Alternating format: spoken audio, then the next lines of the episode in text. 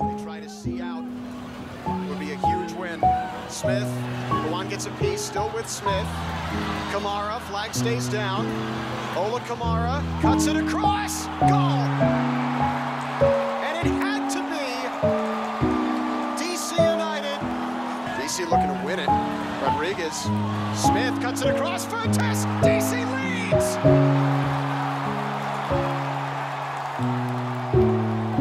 Well, ladies and gentlemen, welcome back to the Orlando Soccer Show, where we had one hell of a weekend for Orlando City and Pride, and not in the good way. Welcome into the Orlando Soccer Show once again. My name is Austin David here with Gavin Ewbank and Kyle Foley. We're going to break down what happened against DC United, uh, as well as what happened in the Pride game against the Kansas City Current. But, gentlemen, before we start things, I do want to go back to uh, just a couple days ago when we were talking about how is Orlando City back? And um, well, I, I would like to I would like to play this small clip, and then we can discuss. But uh, it's not from the show; it's just relevant. But they are who we thought they were, and we let them off the hook. That's actually so. Orlando City is back, Austin. They're back on their bullshit this week. Mm-hmm. That's what that is. But they are who we thought they were, One hundo. and we let them off the hook. Well, did we? Because I feel like when we talked about it after the Open Cup game, I feel like we said like I think I think, and I'm gonna be honest, I was so tired when we recorded that. We ta- I talked about this when we were watching the, the games. like I was I was so tired when we recorded. Uh, I forgot that we had recorded, uh, but I do remember saying that there's a very good chance that we see Orlando completely lay an egg over the weekend against DC because it's just what we've expected. Mhm. And uh, you know, we were I was hoping that that would not be correct. And for the first like half, I would say I felt pretty like, oh man, like Orlando looks good. Like we were talking about, like Orlando just gotta gotta score the goals, but like you're creating the opportunities, and eventually, if you're a team that creates opportunities, eventually things start clicking and they're gonna go in. Unfortunately, in the second half, they did Orlando City things, Mm-hmm. but I don't, I don't think we really let them off the hook. I feel like No, no, feel no. like collectively, as as I think as the, as the fan base, like they we, they got a little bit too. Like you see five goals go in against a quality team in the Red Bulls, and you start thinking, "Wow, Orlando City is they're hitting their stride now. This is the turning point." I mean, we all wanted to believe that Right. things are But- different. but we all here's the wanted thing. to believe it. And and Gavin, we talked about this just last week where we said this game against DC is going to be where they show us if they are in fact back. But they in fact showed us that it, it was an outlier at this point. Well, I mean, it, it, this game was a tale of two of two halves. To Mm-hmm. be fair, I mean, But what's the difference than any other game that they've played the last couple games outside of that New York Red Bulls game? Because the last half hour of games, in totality, yeah, I mean, in, in Yeah, yeah. totality, nothing. Yeah, we saw a lot of the same problems came up. We saw a lot of the same issues, deficiencies, all of the things that have been plaguing Orlando City and bringing them down throughout the last six weeks and at points throughout the entire year. They all came back in the last 45 minutes, last maybe 30 minutes specifically against Absolutely. DC United. I I would just like to to say though that I think it's a little unfair to accuse fans of potentially overreacting to something. That is not a thing that they do. of course, right? My my apologies. D- got ahead of myself. Also, uh, also by the way, uh, Manchester United are going to win the Premier League this year based on preseason results. It's a- Yes. you know, not an overreaction. No. detailed just, uh, just gonna go ahead and point to I- the sign. You know, the one that says preseason games don't matter. Who what what idiot ever said that? Uh, Who would who would ever? It was me. I know you're gonna go dig for. well, I was. I was actually just gonna say Will Ferrell, but Oh. yes, also It was you. also it's also it's also me all the time. yes. I d- man. I Anyways. just- I would the uh, Gavin Gavin saying it was a tale of two halves, and and it, I imagine that was somewhat tongue tongue in cheek, just because that's a tends to be a cliche phrase, but it really was like the team that came out in the second half was not the same Orlando we saw in the second half against New York and the first half against DC, and it's just like so technically They played a complete game over two consecutive halves. They just started it at the wrong point. So technically, they did what we wanted to see, which was see a complete game. And Kyle, you Just know you know what we say right about order. being technically right. Oh, I do. I do know what we say. But what do we say, Austin? Uh, technically correct is the best kind of correct. That is true. I just wanted to make sure you knew. So as it stands, Of course. so as it stands, Orlando City is trailing two nothing at halftime, heading into New England this weekend. There you go. That's that's the If right I way to follow think that about it. Yeah, correctly. that You is know- so the they math. still got a chance I- to come back. Yeah. I don't I don't want to do the math on this, but if someone were to go back to every game and score them that way, how much better would Orlando's record be? Mm. So I do have to I do have to say unfortunately if you if you were to start at the beginning of the season every single game would break down perfectly with two halves. So there is no odd number of halves that have been played here. Hmm. Going by that logic, of course. Right. Well, we can we can we can pick a game we can pick a game and just not count it, or pick a half and not count it. That's fair. This is all this is all at our own leisure. Every feel like we MLS team should get. rules. We sh- you know this seems like such an MLS thing to have like a rule where you can just throw out one half of soccer every season. Like at the end of the year, Orlando can just be like, yeah, the first half against Montreal, we want to throw that out. Doesn't count, and just see how the, it changes the entire goal balance of difference and everything. Jesus. Yeah, right. I Now- see I see no problems with this. I think this is a good I think this is Listen, a good idea. if MLS it. is really just going to lean into the fact that they are very vastly different than every other league in the world, why not throw some crazy, ridiculous rules out there, like a throw out a half of football rule? I'm here for it. Mm-hmm. And it- yeah, I see no problem. Because the thing is, another team can do it to Orlando too. So I mean, you know, This is they true. could throw out one an or half that Orlando was really good. Yeah. Well, would it count? Would it count against the other team, or would it just count? I think s- I think so because and then that way it makes it more strategic about which ones you're picking. Mm, You know, you might you might want to throw out a half of a game that you lost bat, you know, by like two or three goals in, but what if you also have a game, I don't know, you have to be more strategic about it. Then then you wonder that maybe a team that you beat by a lot could throw it out and so you have to balance it. It's going to be like some expansion draft rules where they're doing behind the scenes dealings. It's like, all right, if you don't throw out this half, we won't throw out this half. Yeah, I feel like I feel like most MLS rules are kind of handled that way anyway. They're made up on the spot and the interpretations are like redetermined behind the scenes. So They're, I they're very loose interpretations until until they're not. Ooh, I got it. This would be the perfect MLS twist. Blind draw. Blind draw for 68, 68 halves of soccer go into a pot, and someone just picks out an envelope and determine to determine which one of your you 68 nominate. halves So are you, getting deleted. you you nominate a couple of them. They go into a pot and then they get picked out and see which one you get. there you go. so they so they pick out they pick out let's say I think they should say they pick out um let's say they pick out four that don't count, but they pick out two that the final result gets doubled. Which could be good, could be And bad. also, could there's a, there's a f- there's also a fan vote so that fans can vote on which half they want to see deleted too.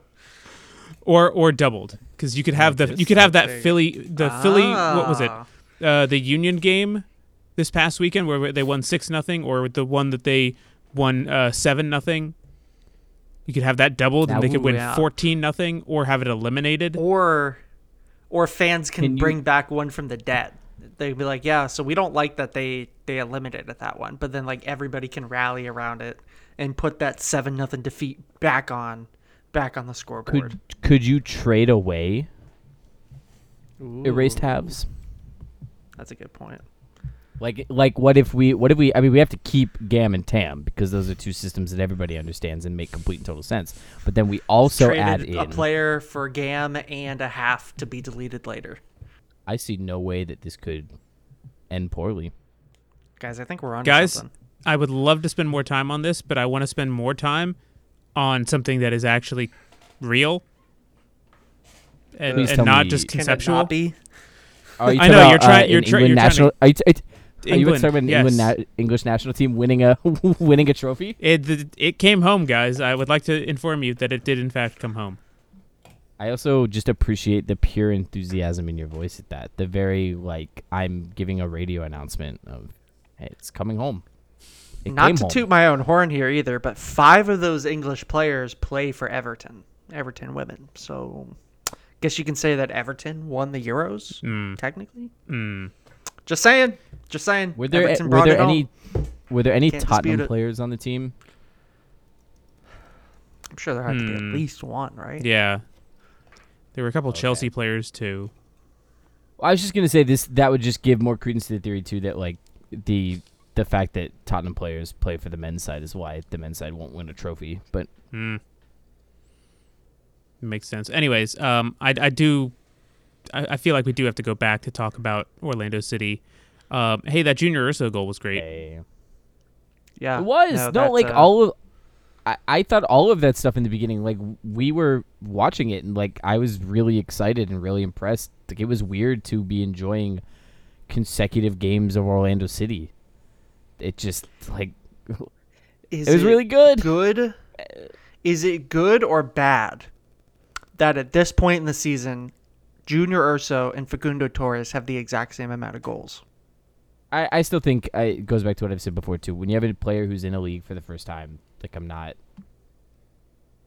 I don't know. I, I'm not going. To. But it's crazy though, isn't it, that your defensive midfielder, It a guy who is- hypothetically should never be in front of goal like that. Not only Yeah, that, but he was I playing. mean, yeah, that goal. I mean, he was essentially was playing out pretty of the wing in spectacular. this last game. he's yeah, I mean, he's like, been he playing was- on the wing a lot lately. I would say he's not really been playing in a defensive position, which I, I clearly Oscar has seen something in that where he's got some ability there. But like, and I'm I'm looking at this too, just because I, I I knew the goals came after we had made like like towards the end, but it's just like looking statistically, like really it wasn't until Orlando started making substitutions, and then we get to the last like maybe like ten minutes where you start to panic a little bit about how is I don't think Orlando ever looked dominated at any point. It didn't look like towards the end that DC was just like completely dominant, but what it looked like was Orlando was tired and has no depth. And I mm-hmm. think I I think it was Austin who said this while we were watching, like there should have been significantly more goals from Orlando. There were several great opportunities that were completely blown that that that Orlando probably could have overcome those two last second goals that shouldn't have happened. Like that shouldn't have been allowed defensively. Orlando probably could have overcome that had they been even just like mediocre when it comes to shooting accuracy. Like it was it was comical how bad some of those misses were. I mean, yeah, I think their XG for the match though was only like 1.7. So I mean, they were getting opportunities. Statistically, they weren't all great opportunities, but yeah, I mean, the fact that there was a few of them that they, they you know, Pato standing 10 feet in front of the goal should have put away an easy one, and he, and he doesn't. And you know, we were talking about after the Open Cup game, like, is he cursed? Well, he might not be cursed, but he's certainly not. He doesn't have any luck on his side right now, so there's that. I mean, I don't know that there has been a player over these last couple games that has been better and yet not seen any any positive output from his performance than Pato So out of out of curiosity, because and, and maybe I don't know if you guys know the answer to this either. Like I vaguely know how XG is calculated, but how much of a factor is like, hey, you're in a good position to put a shot on goal and you sky it or you whiff. Like Like that does Benji that shot. get factored in? That, yeah, because I don't I don't That's- know that's if gonna be those a pretty high high percentage shot, yeah. Because the, I think I just every site determines it differently, but I mean it factors Yeah. everything. So like in this scenario, it it does like the chances I out of a hundred that that shot goes in. So I mean, if you're standing there five feet in front of the goal with no goalkeeper, it's probably a pretty high percentage chance that that ball is normally going to go in. Right. So let me let me explain because um, the the uh, definition uh, from Opta for expected goal specifically uh, is the likelihood of a given chance that results in a goal based on angle, location, assist type, body part, and various other factors. Yeah. So Yeah, like, I'm seeing that too, and Literally from the moment the ball leaves s- the foot of a player who's crossing it in or passing it up wide or something Right. um, to What- to the shot. So what what I'm getting at with all of that though is obviously this one's like the Benji shot where it was like okay that was that was clearly an opportunity but there's there's even moments and and I'm blanking on. There was one specifically that I'm I'm visualizing, but I I for the life of me can't remember when it was, or even if it was this last game. Such is how my brain functions. But when there's when there's opportunities where you have a chance to get in on goal, and inexplicitly in in Inexplicably. inexplicably fail to even get in to make an attempt on goal, which has happened a handful of times as well, which doesn't help. I think. or are you or thinking about in there it- was a moment in like the 78th minute where they had like a three-on-two breakaway, but two of those were defensive midfielders. If a shot doesn't, Yes. if the shot isn't taken, then it doesn't calculate. Right, right, and that's where there's like like I said, there's times where it's like there should have been a chance in this in this moment in this sequence, and there wasn't. Obviously, those things like I like I, I think the the expected goals of of being uh, on on FotMob it's one point seven eight, so somewhere in that range. I think is very fair. It's a, a- almost it's like 0.9 higher for Orlando than it than than DC. Like I think that's all pretty fair. Interesting. I also Wait, so you said hold on. You you said that FotMob has uh, Orlando's expected goals at 1.7. 1.78. Interesting, because Opta has it at 1.61. Interesting. So I've Yeah, got so, I here. mean, they probably get their got- formulas from different places. Yeah, interesting. Well, that's yeah. I mean, part of it is it's it's it's always different things, and like I'm looking like in the first half, Orlando had a 1.47 xG and a 0.31 in the second half. But but but again, but like the thing is, I think I like. And XG, as like fascinating as I find it, and the analogy, like I love nerdy stats like that. I think it's great, but there is a certain point where it's like how many times, and I, I don't know the answer for this game. I'm just saying this is this, this was kind of a thing that I felt was at least prevalent enough to be to be pretty memorable, where it was like you you you get 95% of the build up play right and then fail at that last little bit to even make the attempt, which is where it's like okay, like you did everything right to get to the position, but then you couldn't even get the shot off or couldn't couldn't get a chance in there too. And I think that's some of what it kind of felt like for Orlando, at least in the second half. The first half, it was just like, no, like Orlando looks threatening and just can't finish. I mean, like, kind of sad. But I don't think we're going to look bad until the end. And then you make really bad substitutions because you only have so many players on your bench and your depth is terrible. I can't tell for sure. Was it the shot in the 19th minute? Was that when Pato had that open one? Uh, yes. Uh, No, no. It was the 60. that- Wait, was it? No, it was. Yeah. Because it was in the so yeah, and that was only at a four percent chance of making it. Yep. On the on the expected goals, the highest percentage of the game was Benji's miss in the in the sixth. Yeah. And then uh, Pato had a miss in the 64th. That was the second highest. So, yeah, That other Pato one, that did not that was feel like it was that yeah. low of a chance to go in. But This was the I second second it's pretty- half shot from Pato. Yeah. Yeah, I was, I was, uh, yeah, I was saying the, the the one that Gavin mentioned, like I didn't feel like that chance was that low, but also like to those percentages are a not a lot of goals get scored in soccer compared to shots taken. I know wild information, um, but it's also like I was thinking that number felt low, and then it's just thinking about the sheer volume of shots that are going into these statistics because of the amount of data available. So I suppose actually even four percent isn't that low.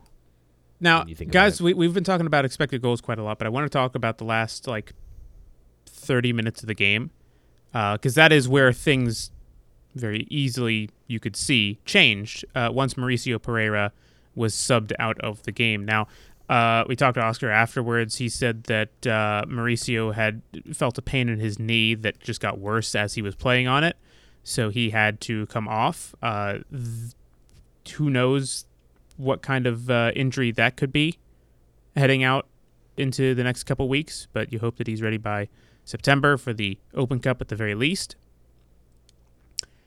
But it's just noticeable how different of a game it became once he was subbed off in the 55th minute.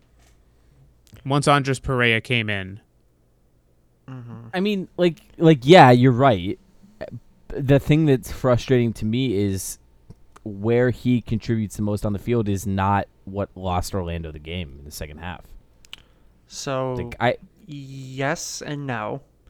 I, I, I Um, know, I, I know. Like, I, you, you, if you have no creative threat, you're, you're gonna be more at risk defensively.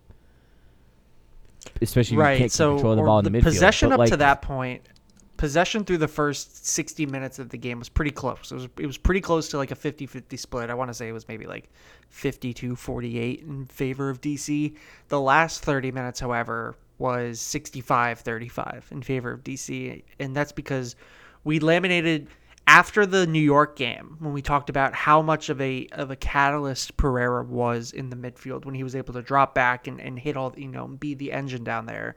Orlando lost that and they don't have anybody on this roster that is a like for like substitute for that. So when you lose that player, suddenly you now they now they went into a scenario where you've got Junior Urso, Cesar Araujo, um, Andres Perea, and then basically Pato playing as like the almost like a false number 10 basically you know the de facto attacking you know center forward or center midfielder.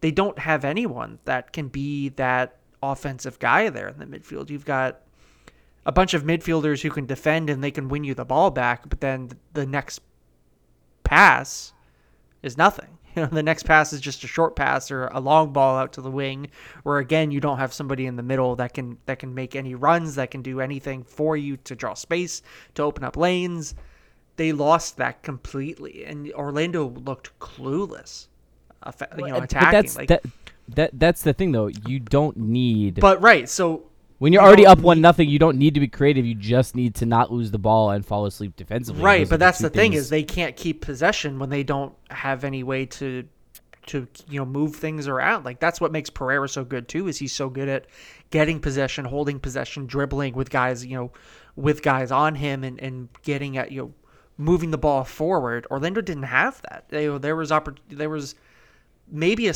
very small handful of possessions. Like so, I went back and I watched the last thirty minutes of this game before we recorded just to kind of refresh my mind of just how poor things were. And i really only had uh, wrote down a couple of like good possessions that were like actually more than like 10 seconds. And even then they were all filled with short quick passes none more than like 15 yards. And then the best opportunity that they had for a shot on goal was ended up just being it was um i want to say it was like ararahu out on the wing and you've got like two or three players in the box he passes out to João Moutinho, who's like 23 yards out, and then João hits a shot that obviously didn't go in because it was not a good shot. Um, because they they just didn't know what to do. Like they didn't have any good options. So yeah, I mean, he not having him isn't the reason why they gave up two goals, but they couldn't keep possession, and because of that, it just let DC attack and attack and attack and just kept breaking down until they finally found those two possessions that resulted in goals for him.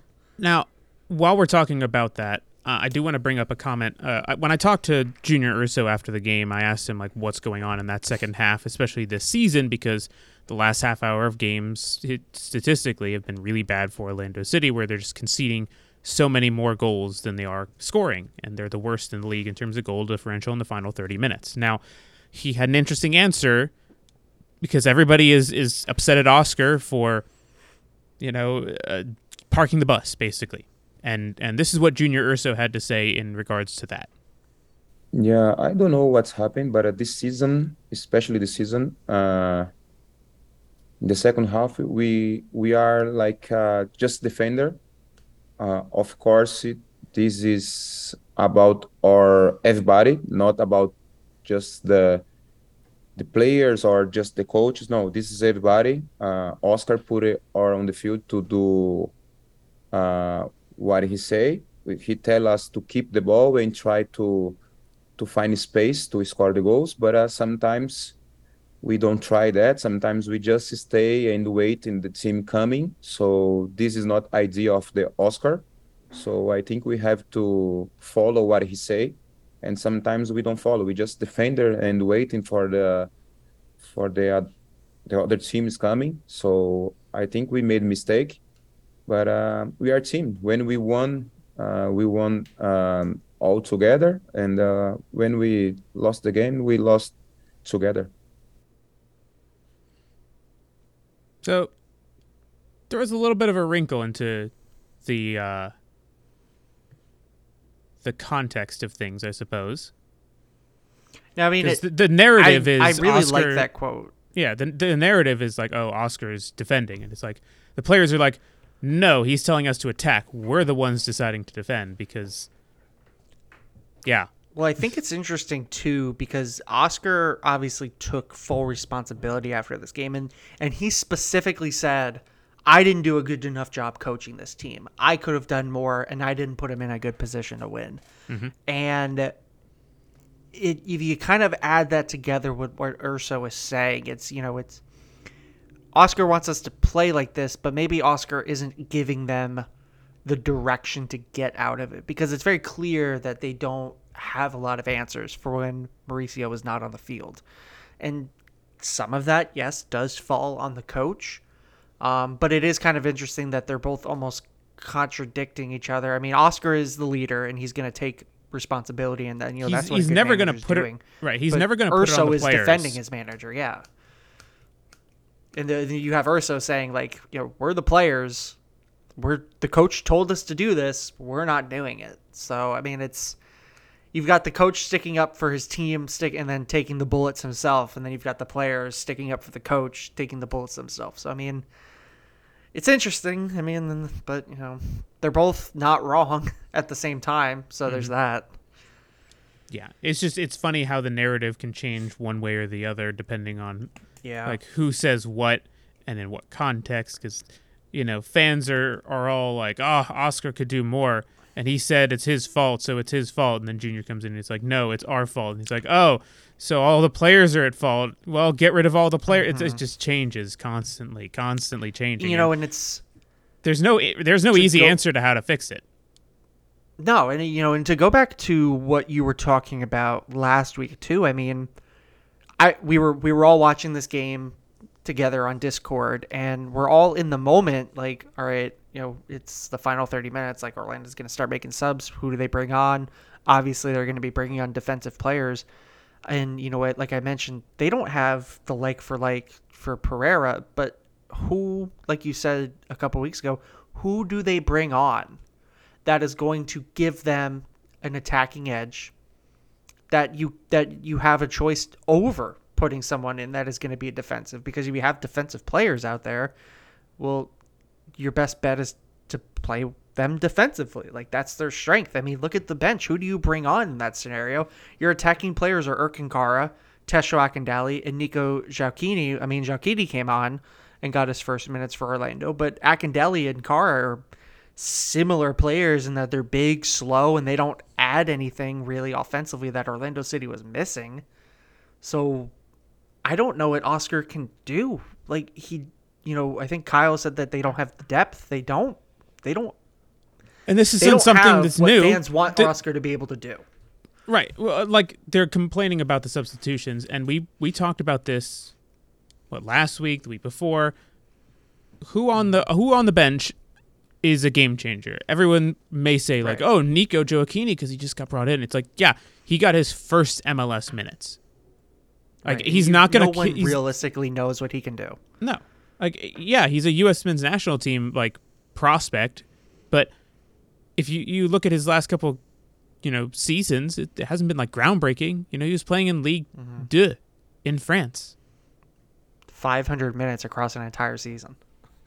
I go as far as to say how many players in the Orlando City bench are good enough to be starting instead of being on the bench.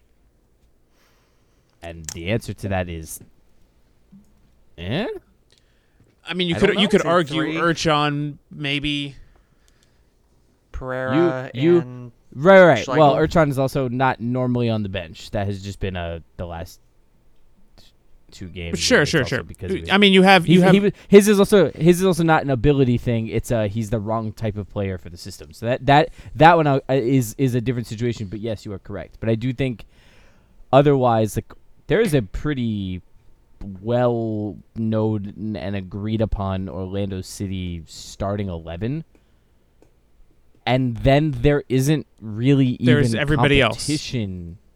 Yeah, but it's not even like it's like, hey, you know, like with most teams, like, hey, it, there is everybody else, but like there's competition here. right.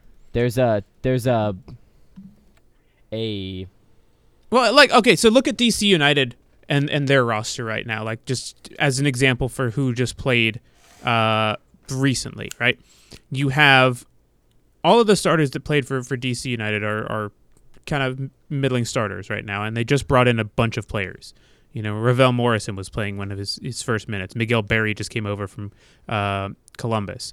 But then on the bench, you have Ola Kamara, who is a proven goal scorer in MLS.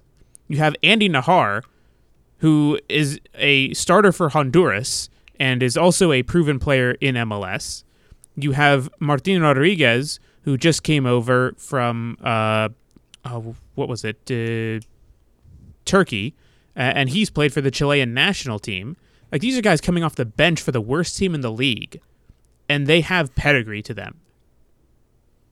Like that's not even Yeah, mentioning I get like what Kyle's saying too. it's not even mentioning like Donovan Because- Pines who didn't play, Kimarni Smith. Like these are guys that are big contributors off the bench, and then you look at Orlando, and I'm not saying that uh you know they, they're they're bad. I'm just saying they're not on that same level.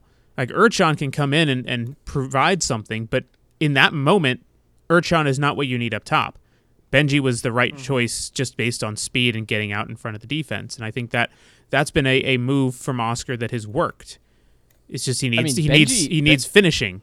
Benji is the is the best center forward in the in the system that Orlando like to play on the roster. Mhm. And that is a very damning statement. And I don't I don't Benji's not a bad player. And I do think he sometimes gets a little unfairly maligned for for being responsible for a lot of the problems by myself too. Like I'm guilty of that sometimes. Where I mean, I said I said actually the the night of the Open Cup game in in our chat, I was like, oh yeah, he's starting up top. I'm gonna go to bed, right? And that was that was maybe a little unfair. Not entirely like out of left field, but pro- maybe a little. I, I probably a little unfair, but if you are a team that wants to be winning and competing for trophies and in finals and and being a top team, like you need guys that are that are at a higher level of production. Like like someone like Benji is a pretty decent option, especially if, if he can improve the finishing. But like that's not a terrible player to have coming off the bench. Like he serves a very good bit role as a as a as a player in the squad, but not a guy that you should be having in the lineup. But I I also think too when you talk about there's not really that many guys on the bench that should be in those positions. The other thing to think about is how many guys in the starting 11 would be starting for a Philadelphia or a New York? And the answer is not many. Like I think I think I think Pereyra starts for virtually any team in the league. I I think, think it, I think the only I, I think the only times you could argue for him is like okay, there's other teams that might have someone who's like hi in his exact role and also pretty solid. Mhm. So Gallese is probably a top. He's a top MLS keeper. There's very few better than him. Yep. Uh, Robin Jansson and Antonio Carlos. I would say both of them. Yep. I would say when healthy, think I, would that- say when healthy, João Moutinho is a a Yeah. top five left back. It's Yeah, just a so matter of him staying healthy, and then Araujo and Facundo Torres and Junior Urso. T- t- s- uh, okay. Mm. Yes. like seven. Yeah. Yes, but less so for for those last ones, and not necessarily because of lack of ability, but just a, a lack of as as much of a, of a track record, Fair. Espe- especially for Facundo. So that's like eight of your I mean, eleven starters. But I, I I think the last three would be like they would definitely start for some of the bottom for like the the lower end teams, like hundred percent. I th- don't think they'd be starting for some of the some of the top teams. I think they'd be like like good productive squad players there. I don't think they would be like not capable of playing there. I think they could compete for starting spots, but they wouldn't be like they are here, where it's that is a guaranteed in the lineup. If we don't have them, we're really screwed. And I think that's the problem. Like you don't need to have a team of complete star, you know, every player is a star, but you have to have a lineup that is that is if if you want to be a top team, then your lineup has to be good enough where your your starting guys, the majority of your starting lineup would be also starting for any other team in the league. Otherwise, you're, you're not winning anything. But you also have to have to the point where your bench is is all capable of competing for starting spots in at least mid-table teams, and I think most of the bench is not capable of getting minutes in a, on a lot of other teams, especially not the way they've played. And I think it's there's a lack of options, there's awkward fits, there's young guys that just aren't aren't ready for MLS yet, which is okay. Like Thomas Williams eh, is not, and, and even Mikey Halliday, like those guys aren't ready to be starting it, it you know, at least not consistently in MLS, and they play a position that's very awkward to come in partway through a game. So I, I just you look at it and it's it's rough, and it's so it's one of those things where it's like, yeah, you can play a good first 89 minutes, but when you've got nothing for the last, you know, six minutes, five minutes of, of extra time, like it's just so blatantly obvious that you don't have any options. You shouldn't a team that loses their their most creative option shouldn't then be a complete mess at the back and be unable to stop anything because you should be strong enough on both ends where yeah, we Orlando's not able to be creative once Pereyra's off. And that's totally understandable. Like you lost your key playmaker and you not every team just has extra key playmakers on the bench ready to come in. So that part makes sense. It's the then you also just are unable to play any sort of defense at all against a team that's not amazing. Like like DC has not been super great. Um it, it's not like one of the guys either of the guys that, that scored are like top, how many goals does does Fountas have? Is that's what I'm trying to look. I just want to make sure I don't like say he's not been amazing. Oh, he's got so he's got 11 goals in 14 games. So that's been pretty good.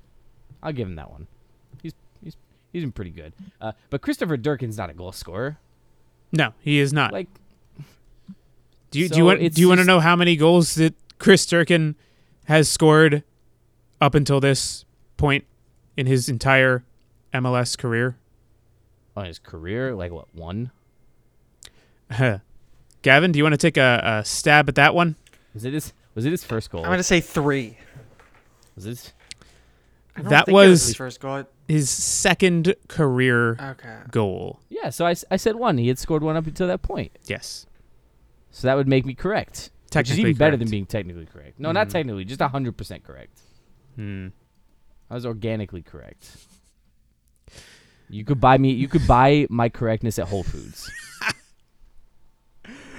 Uh, all right. Well, here's one thing. Okay, before we get on to the pride, we've just had some breaking news. Um, and this isn't quite breaking, but it's like kind of confirmed now that Paul Tenorio is tweeting about it because uh, Alonso Contreras, who covers Orlando and the Peruvian national team, uh, tweeted this a couple days ago where uh, Wilder Cartagena, Peruvian national, was coming to Orlando City. And I was like, hmm, okay, this is something to keep an eye on, but I wasn't 100% sure. I mean, Alonso does know his Peru. I, will say that. But then Paul Tenorio tweeted it today. He said Wilder Cartagena is finalizing a deal with Orlando City, and uh, the announcement is imminent.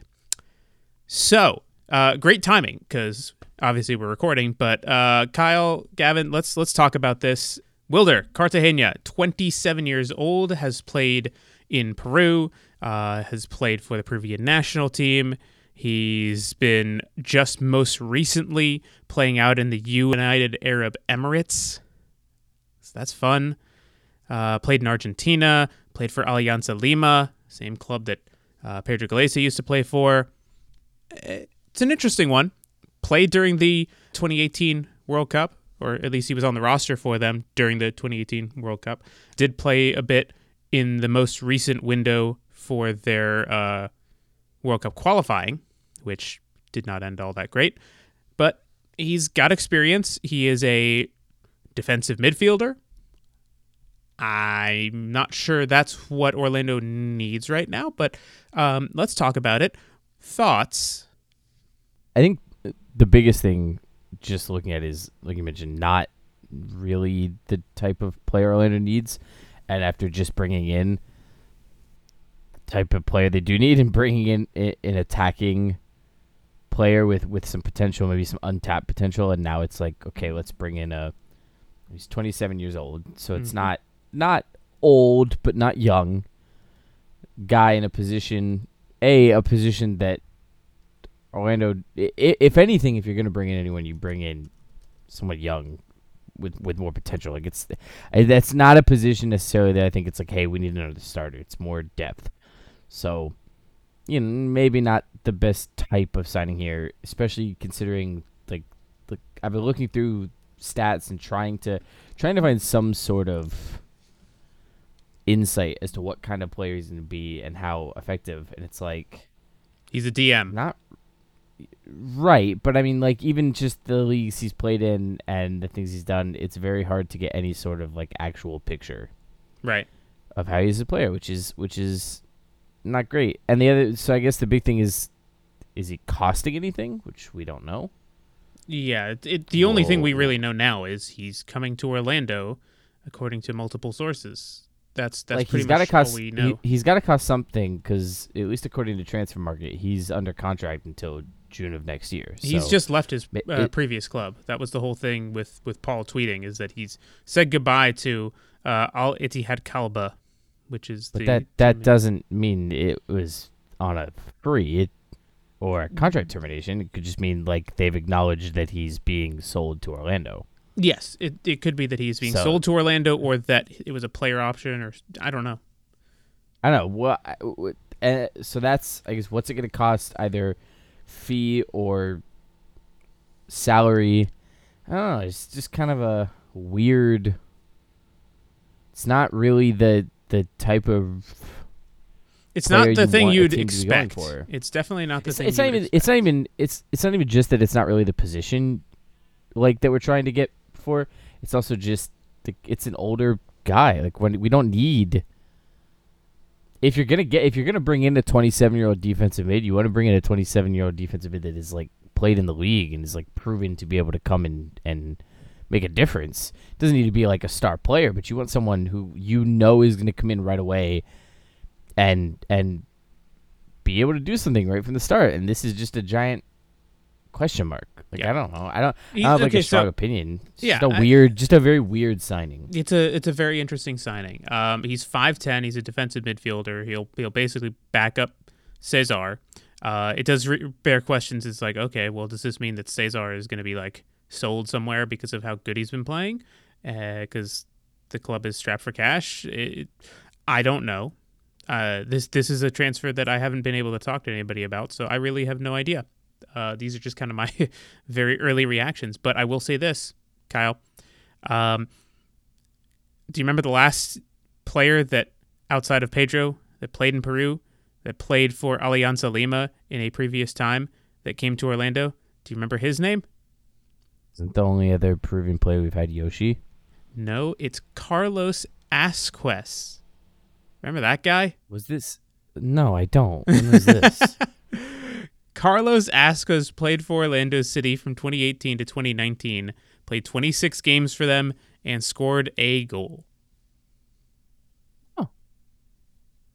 I also love looking at his uh, Wikipedia page because for some reason some Peruvian fan decided to edit his Wikipedia to say that Carlos Ascues, uh, due to his physical nature and technical similarities to Paul Pogba, is uh, is a central midfielder or a striker on occasion.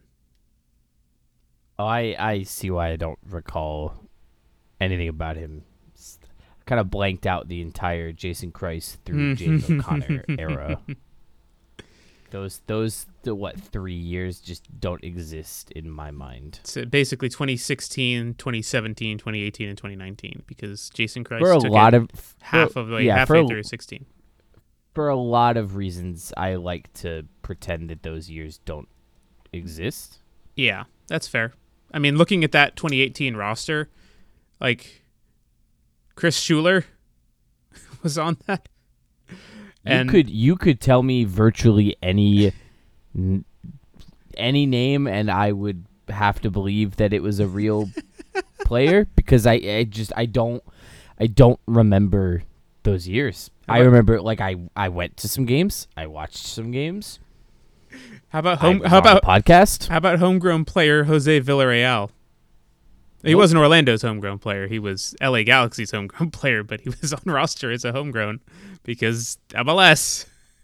yeah, not a name that rings a bell. He never really played. Like he played, I think maybe two or three games because he was hurt. Anyway, that that yeah.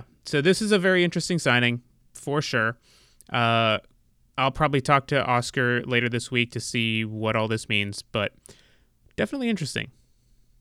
Definitely I interesting. my th- my theory is that instead of being the Brazilian MLS team, it's just now the the Peruvian MLS team.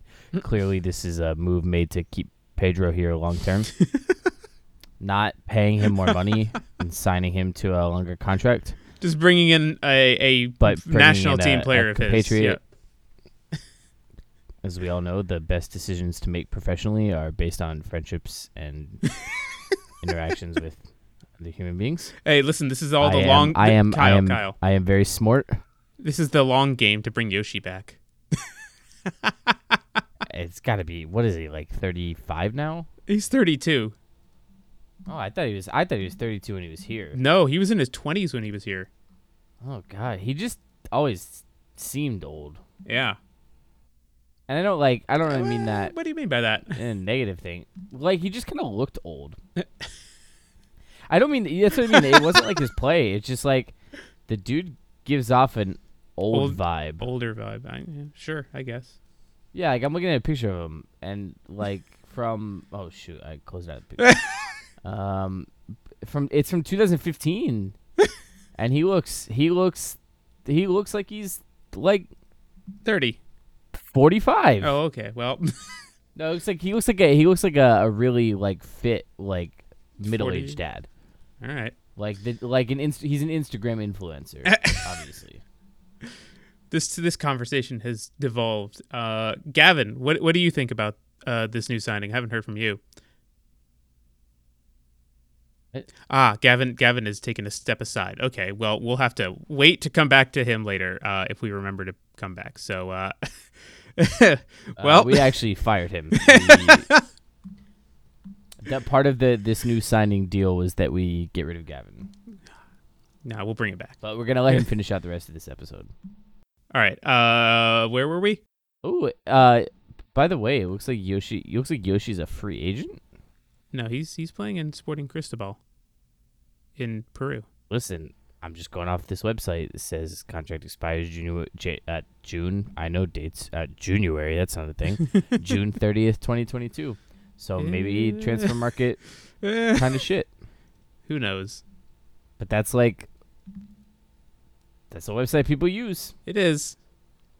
All right. So I'm very confused. let's let's move on. We're we're spending too much time on Orlando City. We're almost an hour just on the Lions. Uh, where were we? Oh yeah, Orlando Pride. Shall we move on? Let's let's let's talk a little bit about some uh, Orlando Pride.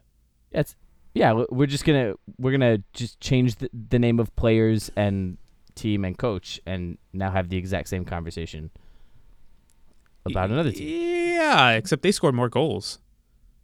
And they have different circumstances where their situation makes sense. Yes. Uh, moving on to the Orlando Pride. Uh, but before we do, is there any other last second things you guys want to mention about Orlando City? They do play uh, this coming weekend.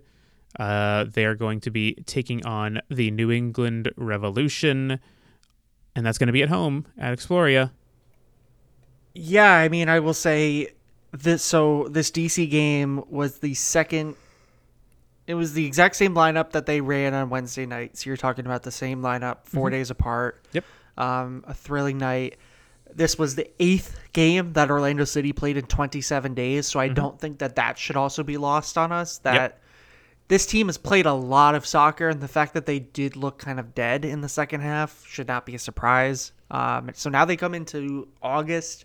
I want to say it's five games this month, and they don't play another midweek game until the very last day of the month. So Yep. back to a normalish schedule, a week off in between games. Maybe, you know, the squad's not going to be taxed as much. So at the very least, you know, we'll see some more energized players. I would like to think, but that's going to be Well, important. I just, I just want to say one last thing on this, kind of off that point though. I if Orlando had come out right out of the gate looking tired, looking to, like there was a bit of a hangover from the semifinal, then I would have been totally fine with just like writing off the whole game of like, yeah, there's been a lot of games. It's been like you said, eight games in what was it, 27 days, which is which is a pretty mm-hmm. quick turnaround. It's also the summer, so they're playing those games, especially here in Florida, in like the absolute Right. And July is a in. historically bad month for Orlando too. Yeah, so like I I get those factors, but Orlando looked incredibly dominant to start the game. So I I, I don't know if I if I really give as much credence to you know base uh, essentially giving up over the last 10 15 minutes. Well, no, I'm not the saying they should have been lost the game because they've that. played a lot of soccer lately, but as a team, when you get down into those final 30 minutes, those final 10 minutes, those final 5 minutes when you are physically exhausted, it hurts you mentally and that can cause the lapses that we see, the breakdowns that we see, the inability to understand like where your best options are moving forward, you know. These are professional athletes and many of them in the primes of their career, physically at least, but they get tired like the rest of us and that that does affect you mentally. So I'm not saying they lost because of it, but that is one of the factors why we've probably seen them be so sluggish lately. They've been working a lot. I mean, you know how it is, Kyle. When you work a lot, Yeah. like you you are drained you physically. Like it, it wears down on Yes. you. You know, so I I too think my work is comparable to that of a professional athlete. I appreciate oh, you for that's what I'm saying. Yeah, exactly. that. Yo, no, and that's fair, and and I do think it, it is a bit of a factor. I just I I don't think it. I don't think it really was enough to have made much of an impact on that game. I think the impact of that game was losing the key player and just mentally kind of checking out. And I think the simple solution is Orlando, in the last 15 minutes of that game, were bad, and they simply should not be bad. Basically, what I'm as saying that. is, is can Junior Urso do it on a hot summer day for nine hours with a 30 pound drum strapped to his chest? Yeah, don't think so. Although I couldn't either right now, so There we go. There we go. All right, let's get mad about the pride.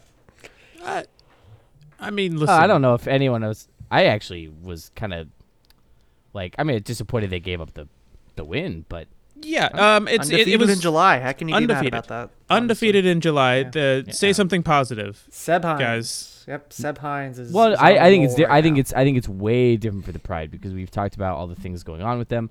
I think uh, it's it's just a sorry, I'm trying to pull up the the information from the game.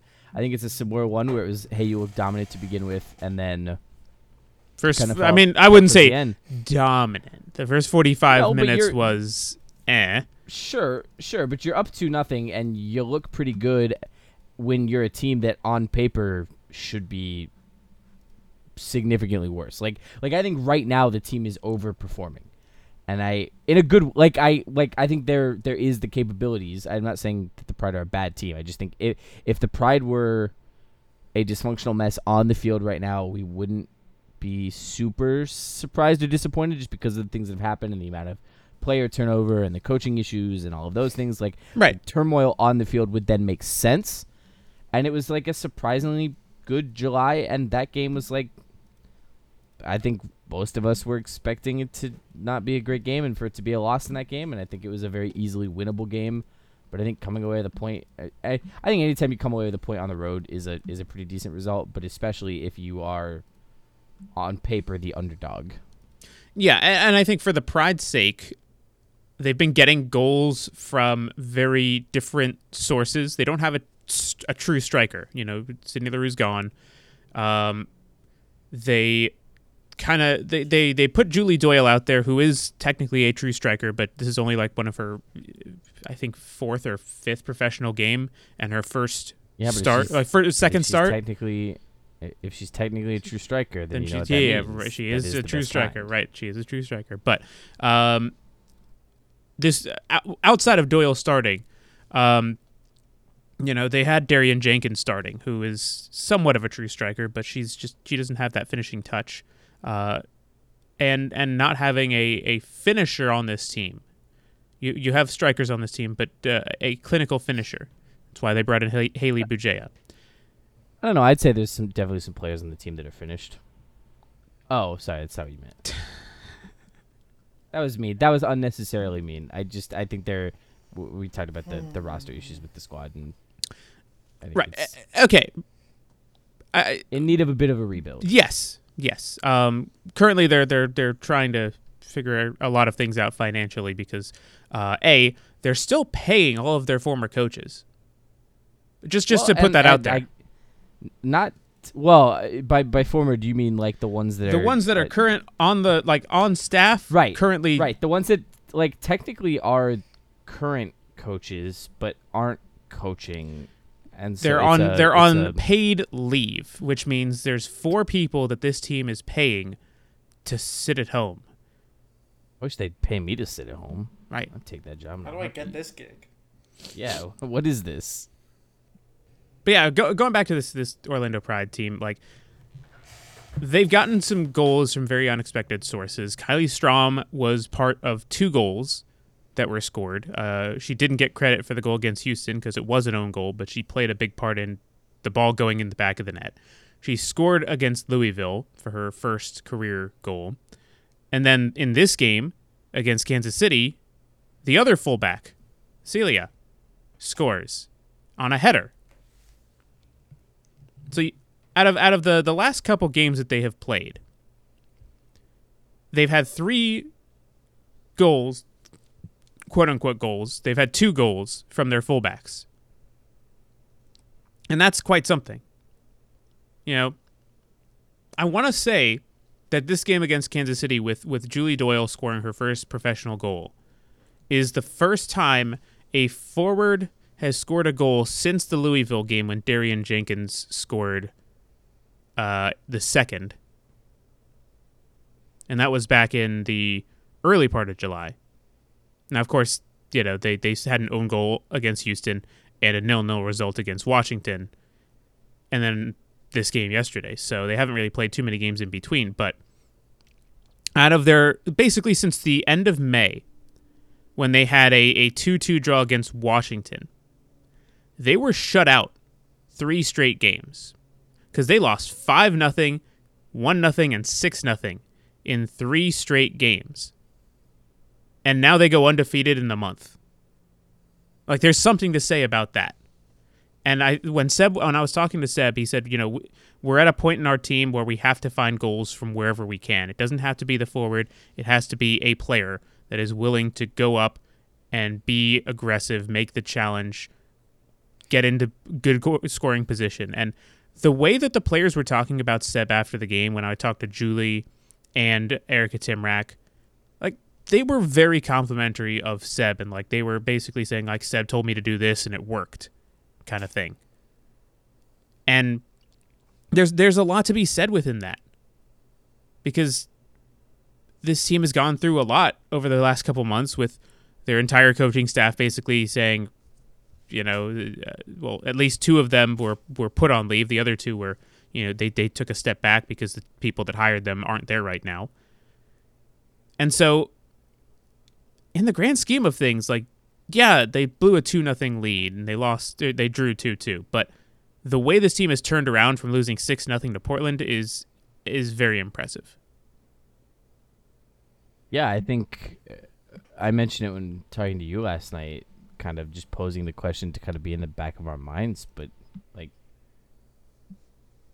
Seb kind of feels like he's earned a, a, a really serious shot at being a head coach. I mean, you look at what he's doing right now, and you look at the staff and the squad that he's doing it with, right? Like, it, it is very bare bones all around. And the team looks bought in. Like I think I think and admittedly I haven't watched as much of the Pride, so I could be wrong in this, but from what I I've seen, especially like his first few games, it it just felt like the team was just overmatched. Like it was just one one of those and then it, it snowball effects, right? But you you see that same team that looked out of their depth a month ago, the beginning of the month, that now looks like a team. And you're still going to have the issues with with just being at a lower skill level than some of these other teams. And that's just the, the reality of it until, you know, especially with the players that are either with, with Marta injured and with the, with the other players who are gone, like you've lost some some key players Mhm. Because of all of this stuff that's happened and, and and you've lost your coaching staff, right? Like he's his coaching staff that's helping him right now is not a they're, they're doing really well. I don't mean th- that they're not good coaches, but like they're not. They're not who they you- they're not who you brought in. Teams. No, he had to bring in. He had to bring in essentially his friends to come in and help, and I, I think they're qualified. I think they've they've had a good effect on it. But it's not like this is hey we built a staff and we sort like it. It is very much a MacGyvered team right now, and they look pretty good. Like they look better than than we would expect from that. And and Uh, yeah, better, like, better. when- I wouldn't say really good. Better than a uh, than we'd expect is is on par with that. Right, right. Really good for what it should be. That's what I Yes. mean. I don't mean they look really good, but Okay, I mean yeah. like there were moments that looked pretty good. Yes, There were there were definitely moments that were surprisingly good. I will I will. there were that. Moments, yeah, yeah, and, on- and on the flip side of things, there were moments that they did not look great. Like so, so going back to the Kansas Right. City two, the the two goals they scored. Uh, Elyse Bennett got the ball on the wing in the 57th minute, torched Carrie Lawrence, and uh, scored far post. And and you know that that was it was a clinical finish by Bennett because she kissed it off the post and in. Uh, but that was that was kind of on Carrie and, and the defense. Um, they had a lot of problems with long balls over top uh, just kind of stretching the defense quite a lot, and uh, the defense had a hard time getting back into position, having tr- to track down some of those balls over top, and that's what happened in the 82nd minute. Cece Kizer gets behind the defense. Um, defender was caught in two minds. Erin McLeod was caught in two minds. She comes out of her goal to try and get the ball, doesn't play it aggressive enough, and Kizer just chips it over top of her and taps it in and and that's that's partly on the communication between the back line and the goalkeeper. Someone's got to call for it. If if McLeod's calling for it, she needs to be aggressive in getting there. She can't be indecisive, which she was. And it, it just didn't seem like there was any communication within that play from either side. And that's one of those things that as a team you have to try and fix is is make sure everybody is on the same page because there's a lot of times especially late in the game when players are tired they don't want to talk they don't want to yell that's the most crucial time of let's communicate be on the same page and see out this game and and you could see Yeah. in, in stoppage time they were dead Oh, absolutely. And I think though too with with a lot of that is like those aren't I, I wouldn't say those are necessarily coaching things. It's just communicate. I mean, it's the coach's responsibility to to get them, you know, to make it clear that those things need to be fixed and things like that. But like a lot of that is just the players being able to communicate, which I think is a good sign that that those are kind of the issues that are really prevalent and causing problems right now. And but it was it's it's interesting though watching. I mean, we we kind of joked at the beginning of, of the show that like the Orlando City and the the Orlando Pride game were very similar, with the exception of the Pride scoring one more goal, and so it was a draw instead of a win. But both were the teams were in the lead and then kind of gave things up through through pretty sloppy defensive play that like should shouldn't have happened, right? Like in a it, with what the teams are capable of shouldn't have happened. And it's just for, for Orlando City, it's super disappointing because you have an established coach and an established squad, and, and things should be better. And for the Pride, I feel like it's it's one of those like okay, it happens, like it's not great, but also like the fact that they were even in that position and still able to, you know, we're still able to come away with the draw is hugely impressive, based on the circumstances. It feels like you know while while Orlando City are disappointing uh, with their inconsistency, the Pride are like I mean, we said undefeated in July. It's, very surprising, and I think we're seeing things happen where again I go back to like feels like Seb has really won over that locker room. And while things aren't perfect, and there's always room to improve, Yeah, and the thing with Seb is he's been around this team. Like he is the only coach on this staff now serving as head coach that survived every coaching change that Orlando Pride have gone through. And that is wild to think about. He survived Tom Sermanni leaving and Marc Skinner coming in. Skinner liked Seb and inherited him into his staff. He then, when Mark left, Becky Burleigh came in and Burleigh inherited her him into her staff and was very complimentary of of him because of you know him knowing the staff and the players and she was like I'm really leaning heavily into Seb and you know that she was she was talking a lot about how he was important to the staff and then when she leaves and then Amanda comes in she likes Seb. Like it's it's it's wild to think that Seb has gone from Orlando City to Pride and has maintained his position within the Pride and now is doing something good within this this team.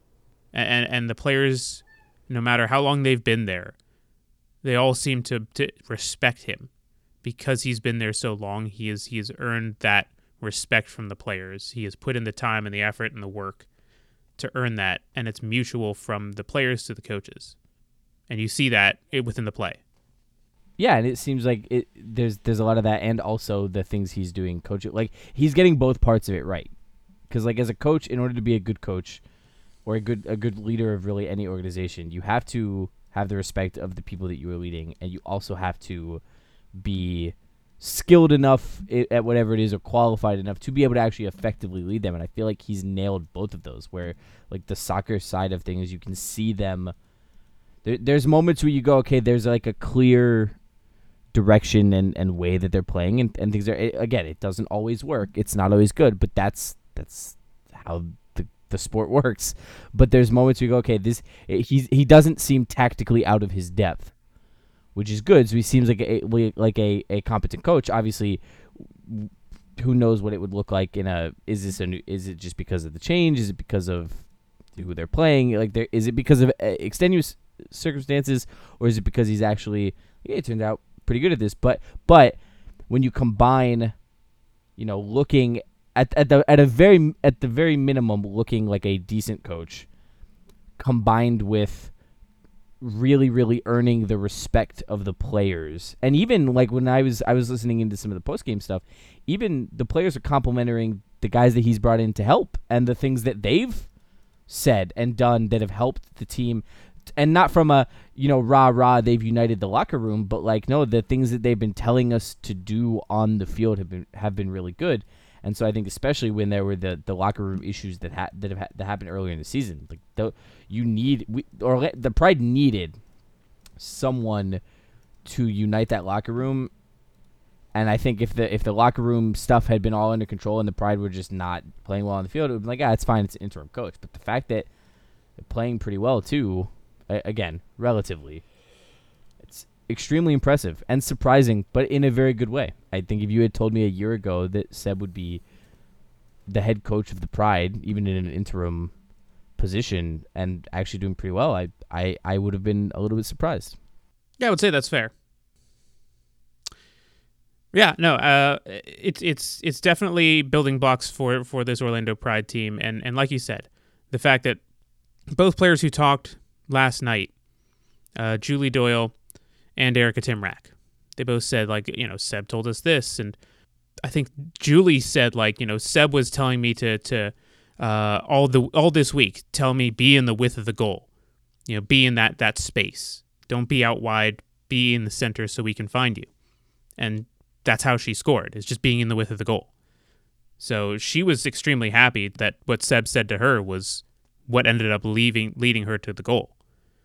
And that for young players especially is is how you improve, how you buy in more with a team, and how you can grow as a player. And then for veterans like Erika, who's been around so many different teams and leagues and, and coaches and everything, and to to have that respect from her as well, you know, where Seb said to do this and we did it and it led to a goal, like that says something as well. So uh, whether whether you know whatever turns out with this team, uh, I you can say that they did not give up. I think this team in general this year did not give up, and you saw it with the early results under Amanda, where yes they they weren't the best team, uh, they were, you know, not getting the the greatest results in the early goings of the season, but they were getting results. Like, you know, the the game against Angel City where they won one nothing. The game against Kansas City, funny enough, back on May 14th, where they won or they drew 2 2 because of the last second penalty by Toni Pressley. Um, you can go back to that Washington Spirit game where they scored two goals in stoppage time to come back from 2 nothing down. Like this team all year has not given up on games. Well, okay, maybe maybe 3 games in the month of June. Outside of those, this team has not given up, and they've they've proven that over the course of most of this season. So, uh, interesting to see where this team goes from here because they host Sydney Leroux, Ali Riley, and Angel City, who are currently three points above them in the standings. It's also mentioning uh, Pride legend Claire Emslie, who's also on Angel City. Who? Everton legend Claire Emslie. you could also mention Dani Weatherholt, who is on that team, as well as Jasmyne Spencer. That's a name I know. So there, there's at least I think there's six former Pride players: Sydney Leroux, uh, Brittany Wilson, who know, now goes by Brittany Isenhour. She was the goalkeeper uh, draft pick from two years ago. Ali Riley, Dani Weatherholt, Jasmine Spencer, and Claire Emslie. That is six. Good math. I'm proud of you. Thanks. Anyways, what I was going to say otherwise is uh, well, first off, is there any other things you want to talk about before we move on to the uh, rest of the show? Was calling Claire was that a was that like a sarcastic thing calling her club legend? Yes. Okay, that was why I was very confused because like I had to go like look her up. She's played eleven games for the team, and I was very like I, I can never tell with you. You know, It's that it's dry wit of yours. it's the English. It's the English in you. Sure. Um, it's it's like it's like when uh, when Brad Newton comes on the show and starts calling Emily Sonnett Pride legend or Caitlin Foord a Pride legend. Neither of them ever, Brad is Brad is never being facetious of course, about those. of course. All right. I think it is time to go ahead and uh, finish up. So we're gonna go move on to. We're not gonna have a where are they now this week. Don't think any, there's any. Austin's run out. Austin's Austin just did it by telling you all the players that are playing for. yeah, where are they now for Claire Emslie? She's on Angel City. They're playing next week against Orlando in Orlando. There you go. That's where are they now for former Pride player Claire Emslie. Fantastic. All right, and then Orlando City B. They didn't play this week. They play at TFC two on the seventh up in Canada. So nothing really to talk about uh, on that side of things. Now, gentlemen, who's got some weird news? Deafening silence means that nobody has weird news. Oh, that's a I just shame. the the subreddit's not loading for me. It's very disappointing. Gavin, you've had some time. I've got you. I've got you. Here I am. Here I am prepared. This is in the uh, Portugal posts English, which then goes to a tag in Arabic, which then goes to a tag in entertainment. So I'm not sure where this comes from, but there's a journalist in appears to be a Portuguese journalist ended up living an experience that seems like fiction. After leaving her Kindle leaning against a pile of books for a while, she was surprised to return to the ebooks and find that the device was infested with ants. And the bugs even managed to buy some digital works. Well, Uh, she had she had ants invade her Kindle and and actually buy buy books. if anyone has ever wondered how you get ants, that is how you get ants. How you get ants. That was excellent. I wasn't even thinking that angle. That's great. uh, she put the Kindle in a freezer or in the fridge to freeze the ants. Um, but also like that's gonna Damage your phone or your she, Kindle. She like Yep. used used insecticide. Like like this all seems like a terrible way to do something where the correct answer is to burn the Kindle, because if it's infested with bugs, you just have to burn it down. Yeah. Also, I want to know what books they bought, and I'm not seeing that, but I definitely want to know what books ants read. Very curious, and I need to stop looking at these pictures because I don't like pictures of ants crawling all over stuff that I use regularly. Makes me well, well antsy, if you will. Oh boy, Gavin. Hey, how is it going? Uh, haven't heard from you in a minute. What's your weird news? I don't have anything. I don't. uh I don't have any weird news this week. Just a lot How of about the story news. about how Taylor Swift clarifies that she wasn't even on most of 170 plus trips her private jet took this year? Yeah, I don't. Uh, I refuse to to take part in this narrative and this Taylor slander. I have I have also not been on many of the 170 trips taken by my private jet.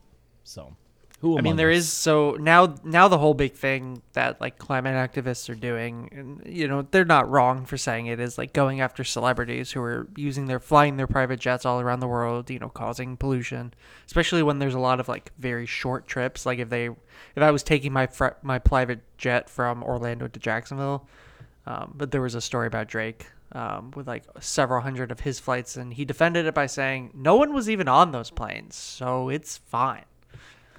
That's how Just it works. flying it around for no reason. Yeah, They weren't they weren't actually in the climate. They had flown up above it. exactly. Hey, speaking of rising above, uh, a chess robot in Moscow broke the fingers of its human opponent. That's so great. It huh. yeah, so took, took took the phrase beating him in a game of chess to a whole new level. Yeah, a seven-year-old boy named Christopher uh, was among the top 30 chess players in Moscow. Uh, when playing against the AI robot, the arm grabbed the young player's index finger and squeezed its finger firmly. Uh, the people around the boy immediately rushed to help, but did not prevent the consequences in the form of a broken finger. One of the uh, representatives from the Chess Federation said, A robot broke a child's finger. That's bad, of course. Of course. I mean, was there a video of it though? Uh, yes, there is, actually. It's pretty funny. You should send that to me. Yeah. Uh, okay. I mean, is it is it like bloody? Is it like no, gruesome? it's just it's just a robot grabbed a kid's finger and pulled and broke it. Yeah, it's pretty funny. I j- uh, listen. A couple days ago, I watched someone have their patella completely disconnect from their leg, and then watched it got get put back into place. So I feel like I can handle a kid get his fingers broken. Okay. Fair enough. All right. Any uh, red It- cards slash playing advantages to finish out the show? I, I- feel like you have a good playing advantage. Something you would tell me about yesterday. Oh, multiverses, Yeah, you seem like really like you dude. really enjoyed it. I I love that game. It's it's amazing. The fact that you can play as Shaggy, who can go Super Saiyan against Batman, just it, it's hilarious and amazingly lovable to me. I, I just appreciate the dumbest of things with that. And the fact that there's a rumor that Ted Lasso is coming to the game, I'm here for that insanity so much. That's it's just great. I just love that it the rumor I saw of that when it was showing the screen of like the pictures of characters, his was the only one that wasn't animated. It was just actually the picture of Jason Sudeikis' face. and that's where I was like, I feel like this this is real. Like this I feel like this is something they would do. And I the fact that it's a picture of his face and not an animated version of him, like, is also something they would do. And I really hope that the in-game character is also just like a photorealistic, Jenkins. not an animated. yeah, I love it. Um, but yeah, they're adding like Gandalf, which is going to be fantastic yeah. because like you can ha- then have add Gollum next. Could you imagine? They they delayed the upcoming Gollum game, which is kind of disappointing. But also, like, I mean, I'd rather they delay a game and not crunch, so I'm okay with it. But Yep. Man, like, I want to just run around as Gollum, like beating up, you know, Batman, Wonder Woman. oh yeah, hundred percent. And the fact that they're you you can have Godzilla against the Iron Giant, that's something that could happen. Pretty good. but if I wanted to watch Godzilla up against Iron Giants, I would just watch like I don't know any Godzilla movie. But not the Iron Giant. Well, no, but it's a very overrated movie, overrated character. Wow, hot take from from Kyle. It is. That is a very hot take, and I I would walk off set right now if I could. Well, Gavin, uh, luckily for you, the the show is over, so you can. oh, oh, Austin's the only one who gets to play advantage and give red cards. well, I I mean, you kind of set me up. I I assumed that you didn't have one. I'll do it quick. I'll play advantage to the Andor trailer being out. Excited for that one. Very. Um, Very exciting. was uh, was supposed to be out at the end of the month, but they pushed it back three weeks. That's disappointing. But three episode premiere, so that'll be a nice little weekend. Um, my red card.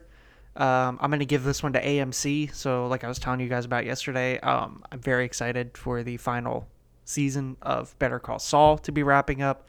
Um, I don't have AMC, however, because it is not on Hulu. So my go- my plan was to just sign up for AMC Plus, thinking that they would have the TV shows of their own network on their streaming service, um, and just watch it all. Pay like a month, you know, do get in and get in and out, binge my show, and get out of there. Um, but AMC does not own the rights to their own content after 30 days, so they don't actually have any Better Call Saul on their on their streaming platform. So that was a disappointment. So I'll have to figure out how to watch on my TV in another way. It's a shame nobody on the show has uh, brought up a way to to help you. Yeah, I mean, and I could it. HDMI my TV to my laptop and everything, but you know, I oh no, such a hassle. I don't want to solely I don't want to solely the viewing process of what has been hey, Gavin, an Gavin, amazing th- TV show by by having to watch the last season on my laptop. Gavin, there's an app for your TV. Yeah, it has For my TV Roku apps. TV? It's, Yes, uh, pretty sure. I have a Roku TV and it's on there. I use it often. Yeah. Okay. It's just Gavin and This is- technology. this- we yeah, all, we th- all know how that works. We can talk about this offline. Okay, Anyways, how much it let let us let Uh, us j- end the I- show here, I- guys, because this is All right, something we well, can I talk about give- after. I have I, I I I have a playing advantage. Go I for wasn't- it. I was just teeing you up because you were really excited about it yesterday. My, I'm gonna play advantage to the game Stray, Mm, which came out last week on the PS5 and PC, uh, free for PlayStation Plus members. It is a game about a cat in what is like a sort of like post-apocalyptic world. I don't want to like give much away, but just starts off like you're playing as a cat, and it's like, oh, press circle to meow, and I was like, oh, this is game of the year. Like, and I was only sort of being ironic, and then the game just starts like gut punching you in the feels, and so it went from being a game that I was like semi ironically calling game of the year to like actually might be my game of the year. And I still haven't finished. I still have probably about 30, 45 minutes left in it. It's not a very long game, but I've been working on another game for a review, so I, I had to put it on the back burner until I finished that. But wow, it is an incredible game, and I despise cats with every fiber of my being, but I would die for that cat. good to know. I have That's a I have red yet to I have yet to play Stray. I have it downloaded, just haven't had the time to sit down and play it. So I will probably do that sometime soon. All right, now before we finish things out, we've we've done our, our red cards and everything. All right, pay attention this week for some news. Now, if you've gotten to the end of the show and you actually like listen to this, to, like claps for you and all that. But hey, uh, you guys remember the Orlando SeaWolves? Remember remember that uh, indoor soccer team? Yeah. So uh might be a new one. Oh hell yeah! You know I love me some indoor soccer. Yeah, so uh pay attention this week because yeah, th- things are happening. That's all I'm going to say for right now. But interesting times. All right. Now, with that, gentlemen, it's been a pleasure as always, but it is time to go. Thanks for tuning in to another edition of the Orlando Soccer Show. Uh, we will go ahead and be back next week to talk about everything Orlando City and Pride and Orlando City B. And guess what starts this month? College soccer. That's right. Rollins and UCF are back. I am calling all of the UCF men's games this year. Very excited for that. We'll bring some of that into the next show because that'll be right during preseason. So, with that, thanks for tuning in to another edition of the Orlando Soccer Show. For Gavin Ewbank and Kyle Foley, I'm Austin David. We'll see you next time. You're dirty brown water trash. And you're always going to be dirty brown. Water trash!